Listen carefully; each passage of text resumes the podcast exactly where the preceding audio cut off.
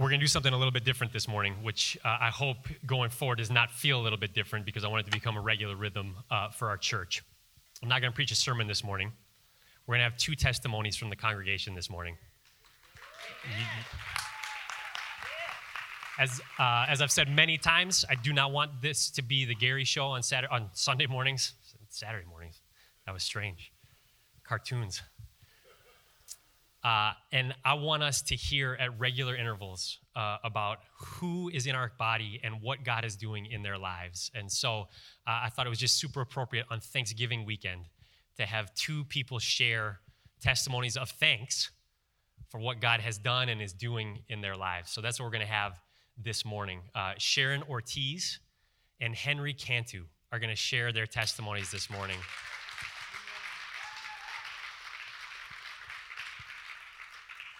And I know you all recognize it is no small thing to get up in front of all of you and speak. So I know that we will make them feel super wel- welcomed and affirmed. Uh, and before I welcome Sharon up, let's just pray, okay?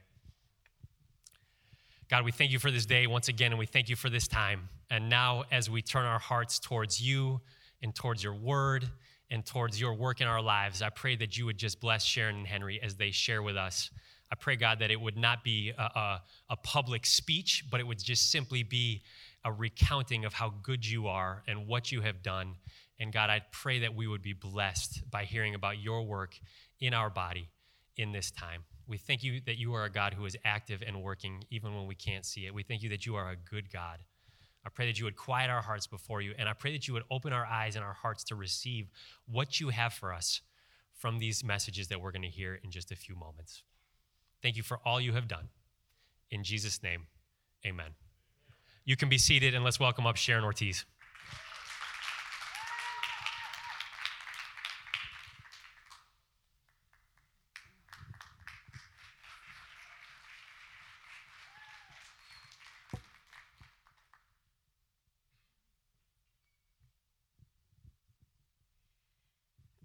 When Pastor Gary asked me to share a testimony on the theme of Thanksgiving, I immediately thought of the story from The Hiding Place. Many of you know the story of The Hiding Place. It's about Corrie ten Boom, who was a Dutch Christian. Her family hid Jews during the Holocaust. Um, eventually they were caught, sent to prison, and then to concentration camps. Her father did not survive prison, and her sister Betsy died in the concentration camp. Corrie survived and then went around the world speaking on forgiveness and the grace and goodness of God. There's a lesser-known story in that book, which is one of my favorite stories, and it's about fleas. So Corrie and her sister Betsy, they're, you know, cattled into this concentration camp, treated inhumanely, um, along with hundreds of other women, and they get to their barracks where they have to sleep, and it's just infested with fleas. And, you know, she just loses it, and she says, how are we going to survive this place? Miraculously, they were able to smuggle a Bible into this concentration camp, and her sister Betsy says, well, let's open the Bible, because that will tell us what to do. So they open the Bible to First Thessalonians five eighteen.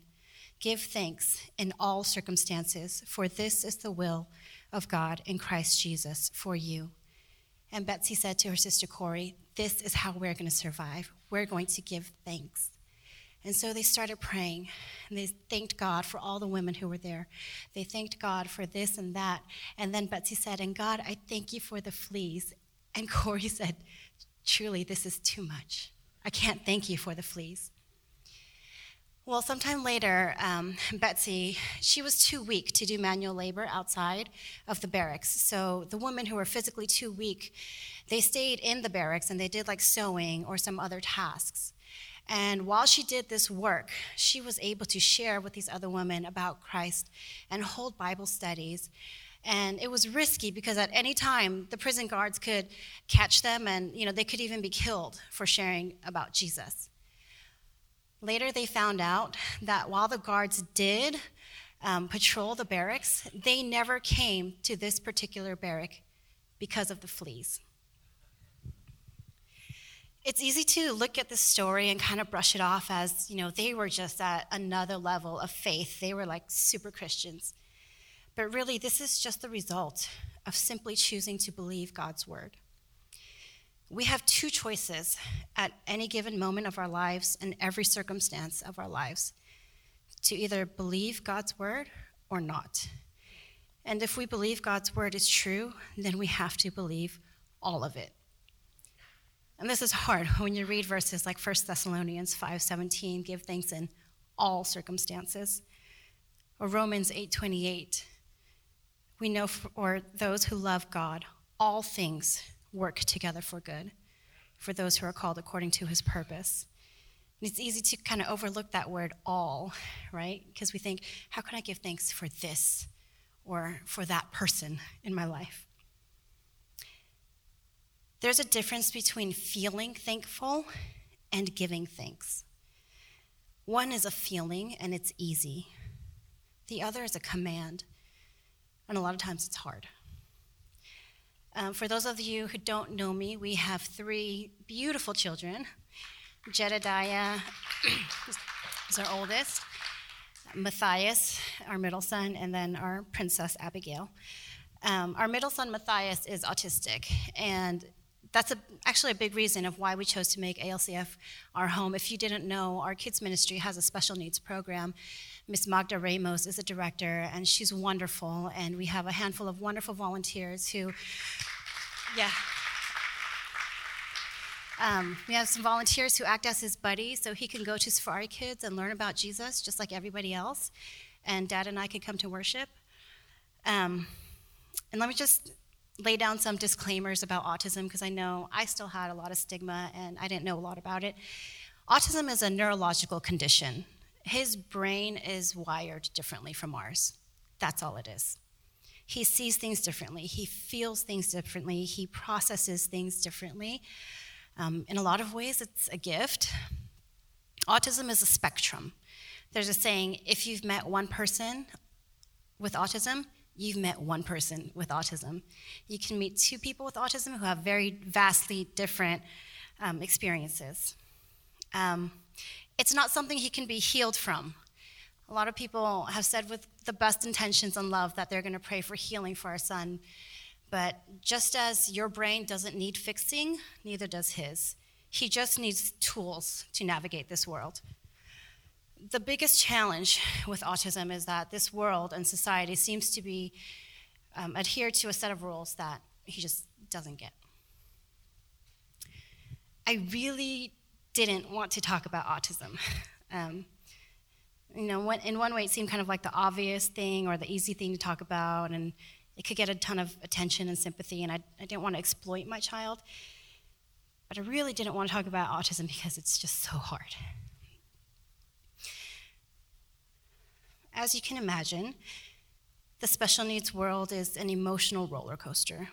We've experienced some really beautiful things because of autism, and we've experienced some really ugly things because of it. I see so much beauty in how Matthias views the world. He finds adventure everywhere, and he's fascinated by things that I would just gloss over. Sometimes it feels like I see the world in black and white, and he sees it in color. He feels so deeply, and there's just this unfiltered way about him. He is just the most free to himself person I have ever known, and I admire that, and I envy that about him. There's no social restraint. There's no concern of what anyone thinks about him. Um, if he's happy, he's happy with his whole body. If he's sad, like the world is over, he's sad. He's free in himself. He's taught me more about loving others, accepting and understanding those who are different, about God's heart than any sermon or any seminary class ever has. Those qualities can also drive me crazy because it means things like if he wants to touch something, he'll find a way to do it, and it's not always safe or appropriate. Sometimes the thing he wants to touch is not always appropriate. um, when he was younger especially, he didn't have a sense of danger, and that was terrifying. He doesn't have language skills to express himself appropriately, so you know, again, especially when he was younger, there was just a lot of guessing of when he got hurt, how he got hurt, what the degree of it, and more trips to the emergency room with him than any of my other kids. Or he'll get in trouble at school for doing things, and he can't tell us why. And I hate that he gets in trouble without being able to tell his side of the story and not having his own voice. He lacks coping skills, so even little things like wanting to pet a cat can become big things, and then the anxiety becomes unbearable and he'll melt down over something that's so small. We take these things for granted, don't we? Coping, language, even a sense of danger. They don't develop the same for everyone. And I don't want to change him. And by the way, I don't want you to pity him when you see him, but I do invite you to learn from him. He is fearfully and wonderfully made in the image of God. And if I cannot see that, I am the broken one. But as parents, there's this tension that we live in of, if I could take away his autism, would I? And we just swing on this pendulum of, of course not. You know, how can you wish for a different child? How can I want to change my child? It's part of who he is, and I love him. And there are things that are just so obviously hard, medical needs, safety, meltdown, special education, and then you're on this side and you're saying, of course, I would take it away from him if I could. And where I most often land as a mom is, I don't know if I'll ever have the right answer to that on this side of heaven. One blogger put it this way: it is as simple and as complicated as that. And as much as I didn't want to talk about it, I knew that in preparing for today, God wanted me to talk about autism. Not for you, but for me. He's revealing a big flea in my life.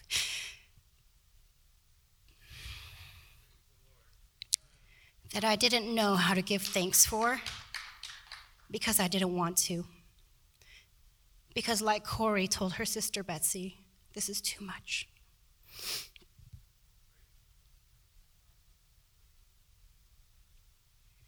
But do I really believe God's word? All of it. If I truly believe all things work together for good. If Corrie and Betsy ten Boom can give thanks for fleas in a concentration camp, then as much as it might not feel good, I must give thanks even for autism.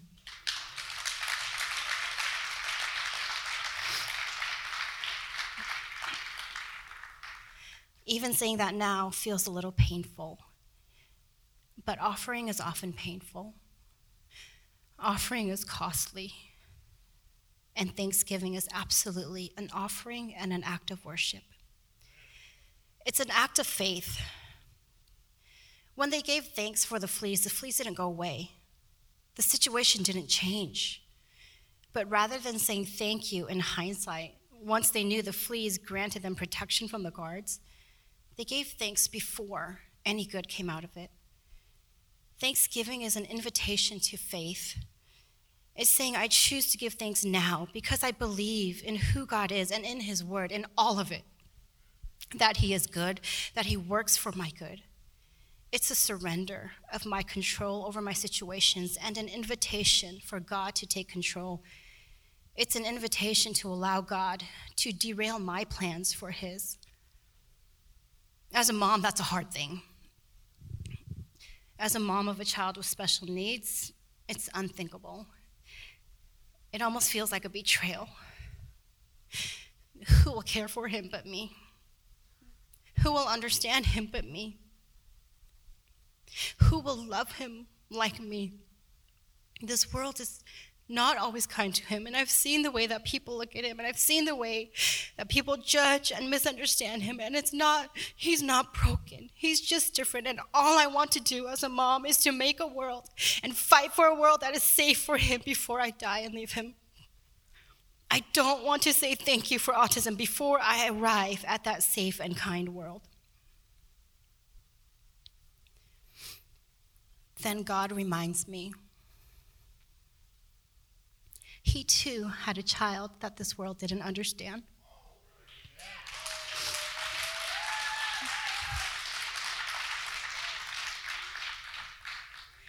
He too has a child who was mistreated because the world didn't understand him.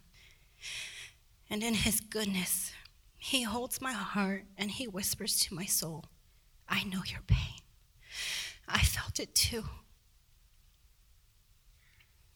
But unlike me, God took his child from a perfect world into a sinful one to suffer for and redeem me. When I remember this, I remember that giving thanks is not just something that I'm supposed to do. I give thanks to a person, and that person is good. He is trustworthy. I can surrender to him. I can give thanks to him even for autism, because I know that he loves Matthias infinitely more than I ever could, and he works. He works. He works for his good.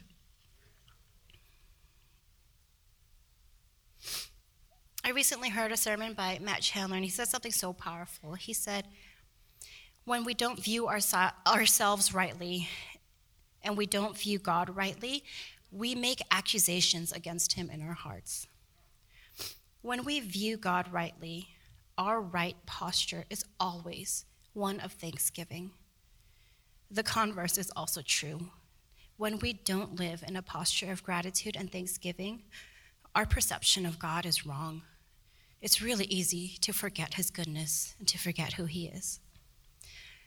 So I don't know how Matthias' life will pan out. I don't know how my own life will pan out. And again, giving thanks doesn't mean that our situations will change, but it's an invitation to faith.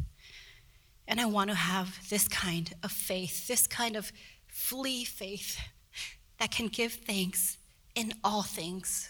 For this is my will in Christ Jesus, my Lord.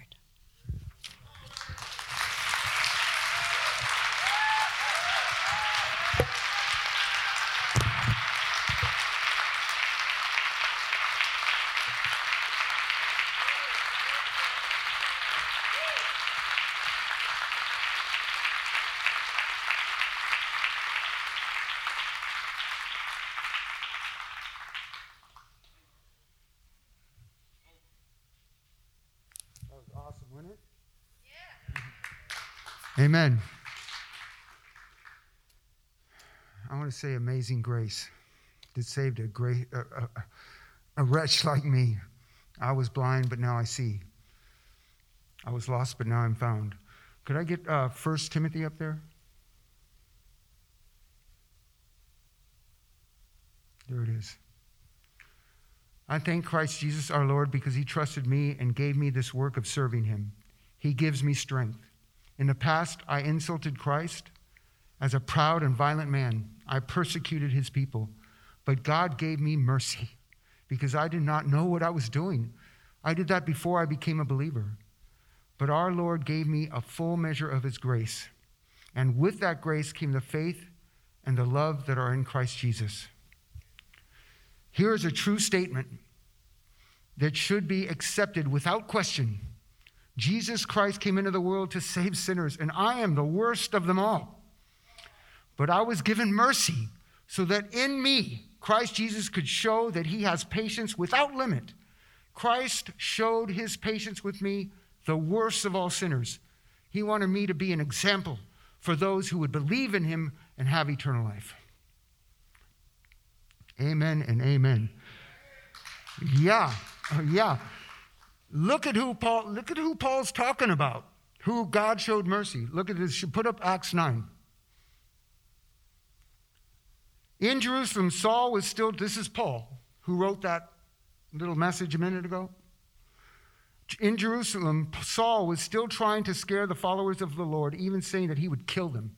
He went to the high priest and asked him to write letters to the synagogues in the city of Damascus. Saul wanted the high priest to give him the authority to find people in Damascus who were followers of the way. They were Christians. If he found any believers there, men and women, he would arrest them and bring them back to Jerusalem to be tortured and even killed. That's who Jesus looked at and said, you know what?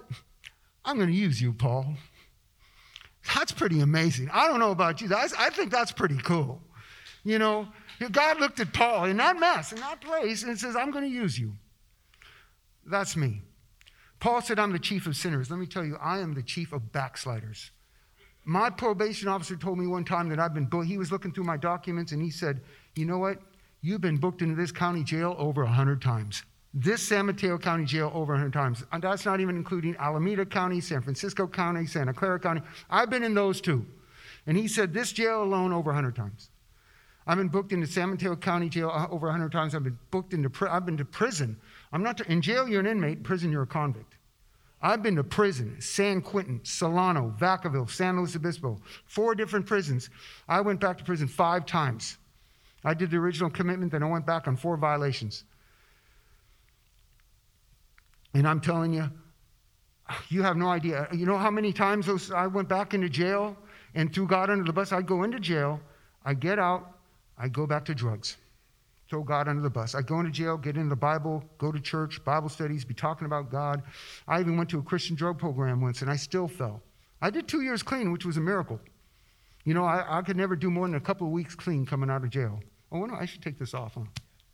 What am I doing? Man, what am I thinking? That was weird. Okay, so anyways, yeah. So I never did more than a couple of weeks clean coming out. I went to Victory Outreach, Christian drug program. I went there for nine months, and I got out, and I did nine, I did about two years clean, and but I still fell. I needed a lot of help. Okay, I was a mess. Okay, and God, you know, the amazing thing is every time I got out, I threw God under the bus. He never threw me under the bus. He never gave up on me. He says, I will never leave you. I will never forsake you. He, he says that, and he means it. He ain't going to throw you out of the bus. You know, he doesn't just kick you out of the kingdom, you know, just because some sin in your life. When Jesus became sin for you, he became sin for you. He said, yeah, he was manifested to take your sin away. The Bible says that. It says in him, there's no sin. So if you're in him, there's no sin. He says, if he has not risen from the dead, you would still be in your sins. But he has risen from the dead. So you, believer, are not in your sins. Because he did rise from the dead. And I confess him as Lord, and I believe he rose from the dead, so I'm not even in my sin. God looks at sinners, and he sees saints. He sees saints who sometimes sin. Unfortunately, we do. But we're growing. We're maturing. You know, and that's the beautiful thing about it. And God wants me to see that. When I start to understand that I am, I am, I am righteous, I am created righteous and truly holy, that I am a child of the King, I am create, I am made a king and a priest, I am accepted in the beloved, that, I, that as he is, so am I in this world right now, as he is, so am I here now, and that he invites me to come boldly to the throne of grace and receive mercy and grace whenever I need it. He says, come boldly through the blood into the holiest place, boldly. He's inviting me to boldly, and here I am groveling in the, bus, blood, groveling in the dust, crying for mercy, begging for forgiveness, confessing all my sins. And all the time he's telling me, come, get up. Put some boldness on there. Yeah, that that put on the breast, that breastplate of righteousness is your armor against the devil. And that, that armor against the devil becomes a, a robe of righteousness for me. So approach me. He says, you must worship me in spirit and in truth. We're supposed to approach God in the spirit. Created, righteous, and truly holy. A new creature. All things are new. Bible says you're hid in Christ. The Bible says you're the righteousness of God in Christ. The Bible says that nothing can separate you from the love of God that is in Christ. The Bible says you are complete in Christ. You're in Christ. You're in Christ, and he's in you. And that's a whole new relationship. When he imputes his righteousness, he's saying, I am giving you a right relationship with me. And it's through the blood. Yeah. And so I needed, I, when I started to understand, see, I started to get a picture of God that wasn't like what I'm hearing. Just beg for forgiveness and cry for mercy and all that. Cry for mercy? He says, come boldly to get it. Come boldly and get mercy. Boldly. So I started to see God totally different. I started to see like the prodigal son. You know in the story of the prodigal son, you when the son came home, you know who was angry? The brother. The father wasn't angry. You know, he had a right to be angry, but he wasn't. You, you know who you mentioned to sin? The brother. This son of yours wasted all your money on prostitutes. He mentioned the sin. The father didn't. You know who wanted fellowship? The father. He ran to that boy. He, he didn't even wait for any apologies. He ran to the boy before he said a thing. He wanted fellowship. It was the brother who said was so angry he wouldn't even come in the house. This son of yours Wasted all your money on prostitutes. Man, the, that, that story of the prodigal son is telling you what God is and what he isn't. The Father is what the Father, what God is. Jesus is introducing a whole new program that's coming through him. You know, yeah. You know, I, when I finally, I find the last time I got arrested, I was looking at ten years to life. I was looking at ten years. I was through, called, it's called a career criminal. It's three strikes, three felonies, same crime, sales of drugs, sales of drugs, sales of drugs. This was twenty-five years ago. It was the last time I got arrested. Okay, and I was looking at ten years at least. Yeah, ten years. Okay, I've already been through Victory Outreach, a Christian drug program through the, through, through, through, through the court system. I didn't have another chance at a program. They already tried that. Didn't work. And here I am, I'm busted, I'm red-handed. They found all kinds of drugs in my car. They, an informant in, informed on me, and I was arrested, red-handed. Then they went to my house, and you don't even want to know what they found there. Okay, and so I was busted. There was no way out of this thing, and I'm going into the law library trying to find a way out of this, trying to find some way out. You know, and finally I just, I saw, you know, I'm done. I'm fried. I, there's nothing I can do. And I just went and I just prayed, Father God. You know, I knew how to pray because I've been to Victory Outreach. I knew about, that was a Christian bro program, so I knew how to pray. I knew I didn't want to say, God, help me, get me out of this so I can go do some more dope. You know, I wasn't even going to go there, okay, because I knew that's what I would do. So I just said, Lord, I deserve this. I deserve at least this. All the stuff I've done and gotten away with, you know, I deserve this. You know, Lord, wherever I go, whatever prison, just use me. You know what? Oh, boy. You know, within a couple of days, I was walking by a garbage can. And there in a garbage can is this highlighted document, you know, like J- Jones versus the people, you know, one of those documents about a, it was a drug case. And I look and it's all highlighted. And I'm like, well, what is this? I look around, nobody's looking, so I pull it out. And I'm looking at this, and it's, this doc, it's a document about a case just similar to mine where they're attacking the police informant, attacking the police procedure. And I'm like, wow, I could probably beat my case. Everything I was looking for for months in the legal library was right there in the garbage. Gee, I wonder where that came from. Thank you, Jesus.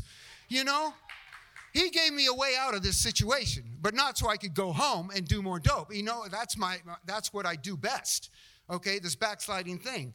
So what, what I did was I was able to take that to my, my attorney, and I told there's something called plea bargaining, whether you plea bargain down for a bit lesser charge or, you know, less time if you have, if you might beat your case. You know, rather than going to trial and you them lose, you know, well, if he'll accept this, we'll t- give him that. So I gave him that, and I did, they got, he got me. My lawyer, I told him, you can get me into Delancey Street. Oh, two years in Delancey Street. That's attack therapy. That's tough. I, I had an opportunity to go there before, but I chose two years in prison over two years in Delancey because in prison you do half time. So I'm thinking, oh, I'll only do a year or so in, in prison, so I'll just take prison and, and not, you know, I didn't want to. I heard bad things, crazy things about Delancey. But now it's sounding pretty good with ten years. I'm like, oh, please give me Delancey.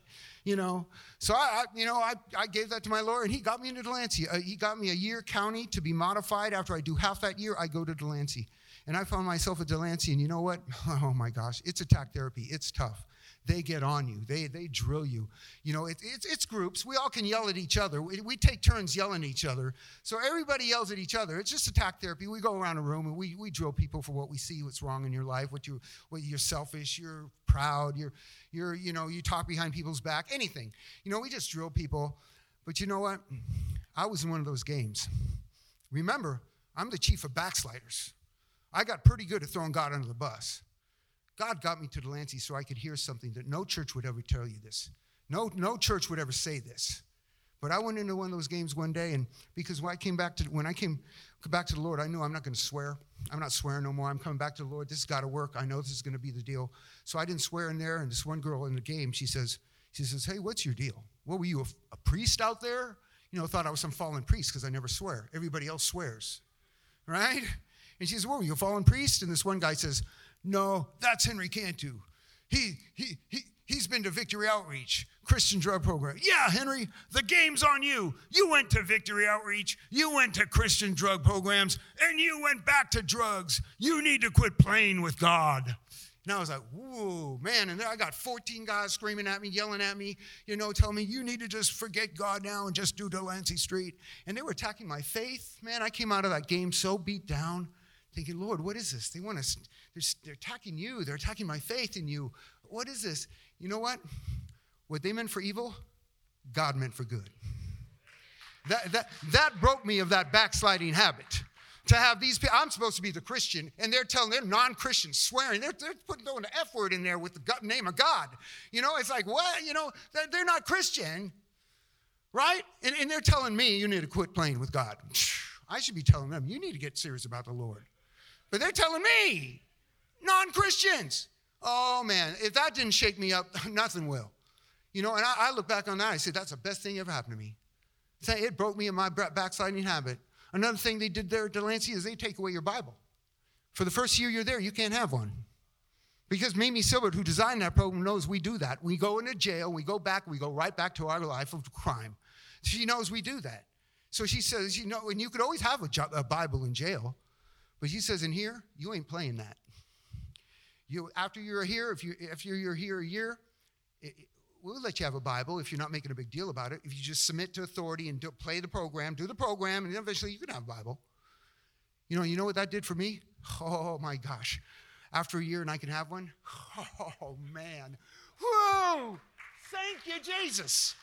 That, that made me fall, man, man, oh, man. Now, now this Bible really mattered. Uh-uh. See, that was God's design. He got me to Delancey Street to get what I needed, man. God knew what I needed. He knew just to get me right to the right place where I can get. Nobody's going to sit here and nobody's going to come to you in, in, in church and say, you need to quit playing with God. They're not going to do that. Put little knit gloves trying to, you know, pat you on the back maybe, you know. Oh, the blessings of the Lord. ah, yeah, come on, I need somebody to give me some reels, you know, take the gloves off and give me some solid stuff. That's what they did to me there. You know, I could have went through Delancey Street, I could have got all that attack therapy, tighten my gut so I man up and keep a job, so I man up and don't fold and go back to drugs. You know, that I can get all that attack therapy, I could get all that, uh, um, that, uh, um, what is it, uh, that character development, that attitude adjustment, that behavior modification. I could have got the education. I got a G, uh, a P, I got my, um, um, yeah, my G E D. I got my G E D there, you know, and I, I got three marketable skills. I got a B license so I could drive buses. I got a lot of good stuff there, but you know what? I could have got all that from, from Delancey Street, and I would have still went to hell. Because that's not what saves you. That's not what does it. What does it is a serious relationship with God. And God, God, I've been serious about the Lord, but God got me serious about being serious. Okay? And that's where I am today. I got a jail ministry now. Through A L C F. God, but I came to A L C F five years ago, and I didn't even know they had a jail ministry here. This was God brought, brought me here. God got me here, and I went to jail ministry, and Fred DeGree and I were going in there, and Fred DeGree, he's, he saw, he, he, I was just, I was like, he was teaching it, and I was like, I was dying to say something. My mom, I'm just, whoa, I want to talk to these guys. I got some help for them, and I want to talk, I want to talk. But he's talking, and I'm just watching. And, boy, when he finally stepped out and just let me have the place, boy, man, whew, look out. I started dreaming, and, and these guys are getting saved in there. They they come, they, I'm, oh, my gosh. I'm getting letters from prison. They send letters to, to A L C F, and they send them to my home. And they telling me, thank you that I met you. You changed my life. I got, after I, te- after I teach, I, I don't tell them nothing different. I'm telling you. I teach the love of, the God, of God. I tell them about the grace of God. I don't tell you, I don't butter up the message. I don't change nothing. It's just that's what captures you. Paul said it's the love of God that compels me. You know, that's it's the love of God. You know, the old covenant was, you know, I gotta, you know, we gotta really love God with all our mind, all our all, all our soul, all our strength. The new covenant message is here in his love, not that we love God, but that he loved us. The new covenant grace, the dispensation of grace in Ephesians chapter three is the dispensation of grace is that you get a load of his love, how high, how deep, how long, how wide. That's the dispensation of grace. That's what he says in Ephesians when he talks about the dispensation of grace. It's his love for you. Oh, my gosh. He's, that's got to come first. That's why it's called the fruit of the Holy Spirit. The f- number one fruit of the Holy Spirit is love, but it's got to come from him, to you, through you, to others. That's the fruit of the Holy Spirit. That's the love of God. We got to soak up the love of God. We got to know. We got to take all the blinders off. And all Jesus said, you let the traditions of men make the word of no effect. The word is totally ineffective in your life. If you listen to what tradition is teaching, man, we need to quit. Man, there's some stuff going on out there. They just give you, keep you distant from God. That they make you think you still got the Adamic nature, which hides from God. No, you got the Holy Spirit. Your body's the temple of the Holy Spirit. You don't have two natures. Come on, we need to lose that. It's not black dog, white dog, whichever one you feed the most is going to win. You won. You're more than a conqueror through Christ who loves you. You're a winner. You win, you win, you lose, you win. Oh, my gosh, that's good. So listen. This is what we got to understand about God. God is never going to ask you to be more holy than he is. He's never going to ask you to show more love than he shows. If he tells you, I don't want you to return evil with evil, I want you to do, on the contrary, return evil with good. That's him. That's what I found. That's what. I, that's why I can understand. That's why I can preach that so well, because that's what he did for me. I cussed God out. I called him every name in the book. You know what I found? A God who turns the other cheek. A God who blesses those who curse him. The very thing he asked me to do, he did for me. He did it for me. He did. Door was always open. He, I, he never leaves me. He never forsakes me. He never turns his back on me. He never forsakes me. I turn my back on him. And we need to get this. He, he tells you, man, he tells you to be more blessed to give than to receive. He's more blessed to give you love than you can get it back. You know what the cross? You know what the cross is? The cross shows you that. He's more blessed to die for you than live in eternity without you. He'd rather die for you than live in eternity. Let me tell you this. This is heavy. God, no, no, okay. This is going to show you where you're at with God. You want to see where you're at with God? Watch this. Watch this. Oh, boy. Okay? God is not sending people to hell. Think about it. Okay, now watch this. He's trying to save you from it. Two totally different programs. Which one is it? You know, the hell was created for the devil and his demons. It wasn't even created for us. That's heavy, huh? Okay, so anyways, let me wrap this up. Okay, we sing songs that God is a good God. You know, it says in chapter in Luke chapter six, it says that he is kind to the wicked and the unthankful. Huh? Can we get some of that? Huh? Kind to the, we think he's only kind to the good people. He's kind to the wicked and the unthankful. You have the love chapter that tells you what love is. You know what? God is love. Go read that love chapter and apply that to God. He's always patient. He's always kind. He keeps no record of wrongs. He always sees your best. He always hopes your best. He always protects. Amen. Amen.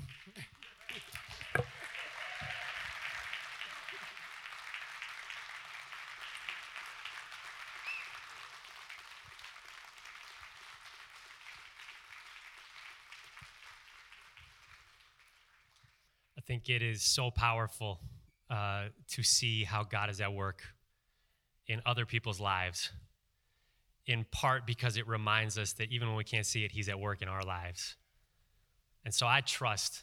Uh, I was convicted. I was encouraged.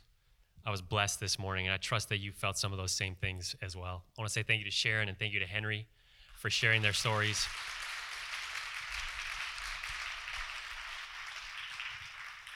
And thanks to all of you here and online for your encouragement and listening to their stories. Uh, we're going to finish now with a with a song of response. So I'm going to invite you to stand up as the worship team gathers here. This is a time for you, if you feel so led, to do business with God. If you're here this morning and you're like, I don't know God in the way that Sharon and Henry described.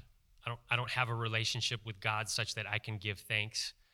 Even in the midst of an, a flea infestation, whatever that is in your life, there is no better moment than now to make the decision to follow Jesus with your life. And we can't, we can't say, we can't give that kind of thanks in and of ourselves. We can't do that in our own power, can't pull ourselves up by our bootstraps and figure out a way to just be thankful in all circumstances.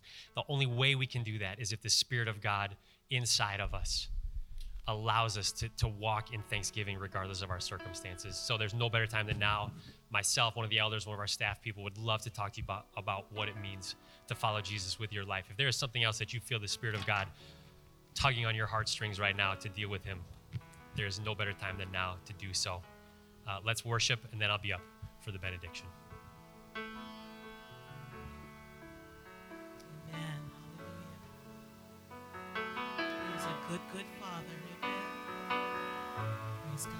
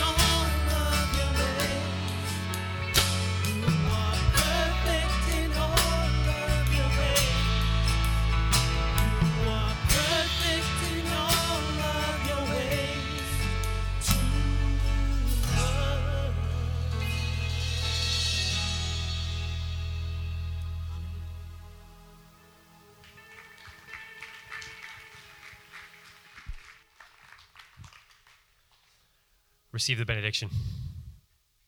The Lord bless you and keep you. The Lord make his face to shine upon you and be gracious unto you. The Lord lift up his countenance upon you and give you peace. Until we meet again, or until our Savior comes, and then forever. Amen.